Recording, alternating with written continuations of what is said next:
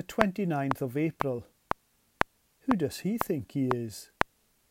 Luke chapter 4, verse 16. And he, that is Jesus, came to Nazareth, where he had been brought up. I was once asked to conduct a funeral in the village in which I was brought up in my early years. When I went into the room where the people were gathered, I heard someone say, Who's that? A person answered, saying, He is, and he named my father's son.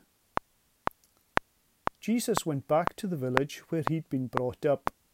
People did know who he was. He had lived and worked there in Nazareth, and he had obviously faithfully attended the synagogue services on the Sabbath days.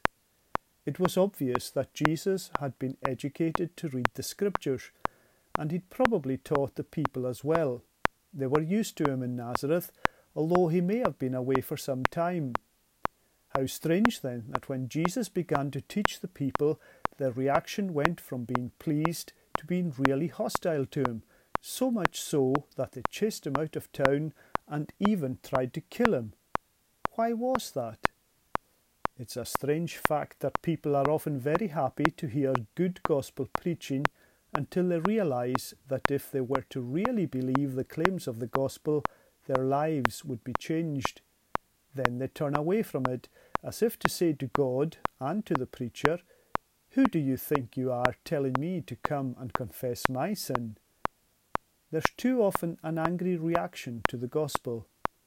How sad the heart of Jesus must have been when he had to escape for his life from his own home village.